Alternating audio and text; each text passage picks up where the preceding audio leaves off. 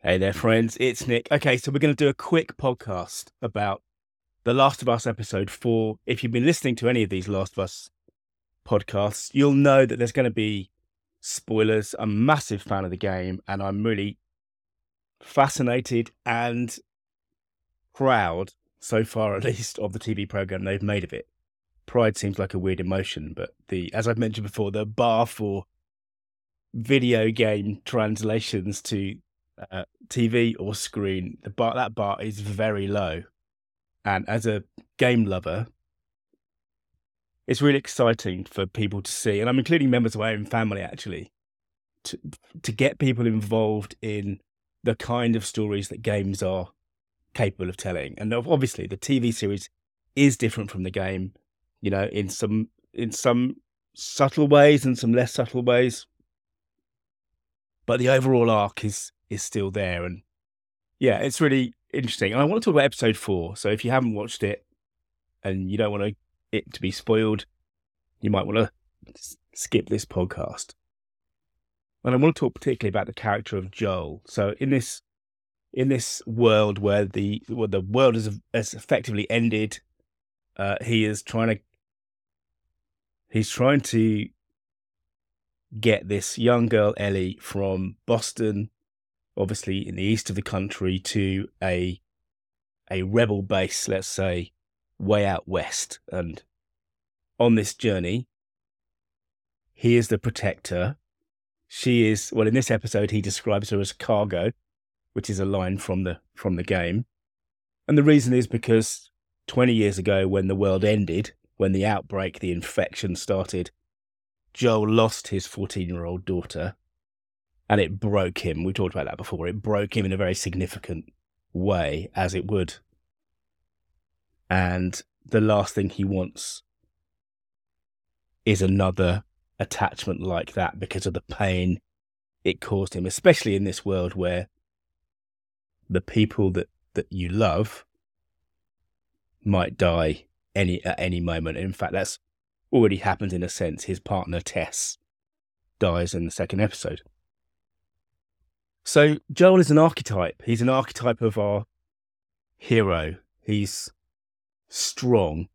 He's square jawed. He doesn't say much. He certainly doesn't do emotions. He's basically grumpy, a grumpy guy with a gun. And he's he's that kind of heroic archetype. I'm not sharing my pain. I'm not even showing pain.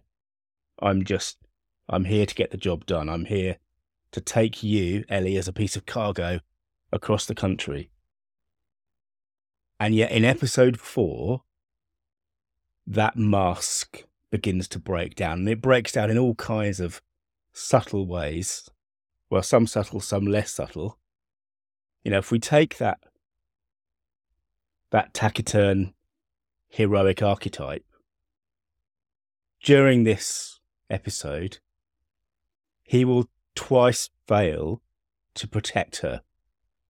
In fact, in the first the first time he fails, she saves him by firing a gun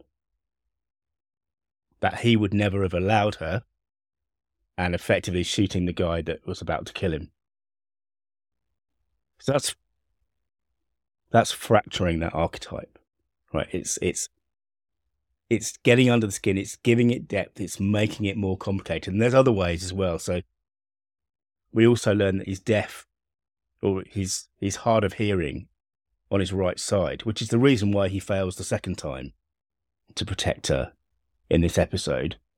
So he's not, you know, I I was watching the start of Cobra, which is a 1986 film um, starring Sylvester Stallone. And if you've if you're old enough to have seen it, you may remember what I mean. If if you're not, look for it on YouTube, the first scene, because it's just it's hilarious. It's actually hilarious. I might even talk about that for tomorrow's podcast. But Cobra, as played by Sylvester Stallone, he is an archetype. He has no flaws. He has no doubts. He is utterly confident about who he is and what he knows, and he, you know, he wants everyone else to know it too right?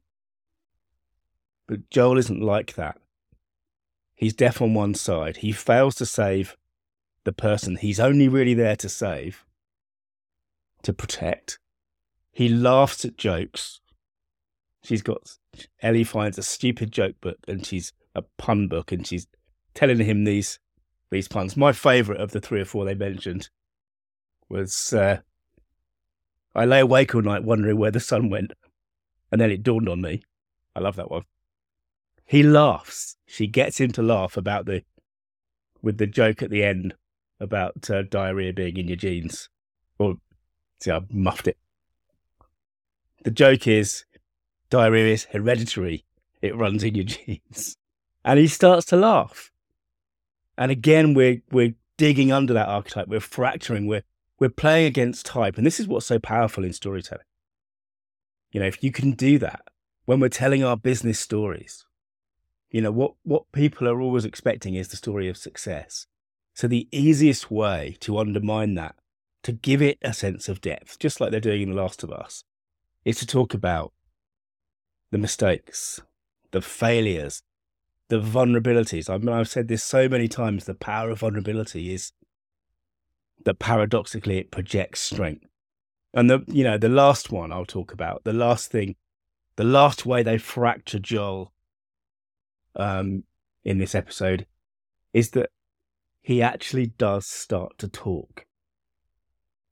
And it's not just the grunts and the three word sentences and the meaningless kind of macho statements that Sylvester Stallone makes at the start of of Cobra. I'm, I'll definitely talk about that tomorrow because it's just such a funny opening scene. Um, unintentionally, but it seems hilarious to me now. Uh, Joel is talking about his feelings, about his frustrations. In fact, he's talking early on about the fact that he keeps having to save his brother, which is something that he has to do in episode one. You know, just on the night of the outbreak, his brother's been put in jail and Joel has to go and sort it out. And that's his role.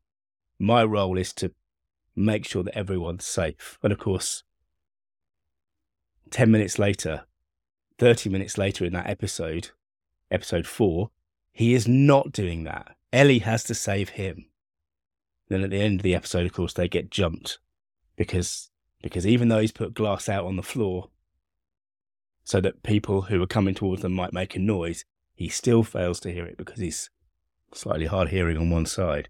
And this is depth. This is the depth that we need in our business story. So when you've got an about page or a profile or something, it's not just you know, I've done all these amazing things. If you talk about your mistakes, if you talk about your, your errors and your vulnerabilities and your failures, I mean, you know, there's a balance to all of this, of course. It's like seasoning, though.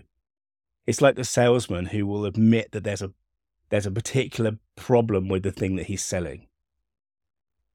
It builds credibility. It builds um, believability, and of course, if you're a salesman, obviously you're going to be talking about things that you maybe know the the prospect or the customer doesn't care about. But in storytelling, just like in The Last of Us, in business storytelling, we can play against type. We can fracture the archetype of the of the successful businessman or businesswoman and use use that fracture to to create engagement, to create a sense of empathy, and to have it so that the people who are who are listening to us or reading our work or, you know, whatever it might be, talking to us, understand that we are like them, that we are human in the way that Joel is human. He'll laugh at a diarrhea joke. Yeah, he'll he'll get frustrated. And all the time, and this is what's happening in this episode, all the time, even though it's the last thing he wants, he is beginning to feel that eh, well, he's on that inevitable slippery slope to feeling about Ellie protective in the way that a father feels protective. And of course, you know, we've talked about how important the theme of love is in The Last of Us. Anyway, I've gone on for nearly nearly 10 minutes, so that's it for today. Thanks for listening. If you want to dig deeper into the stuff that I do, search online for story.business. Bye now.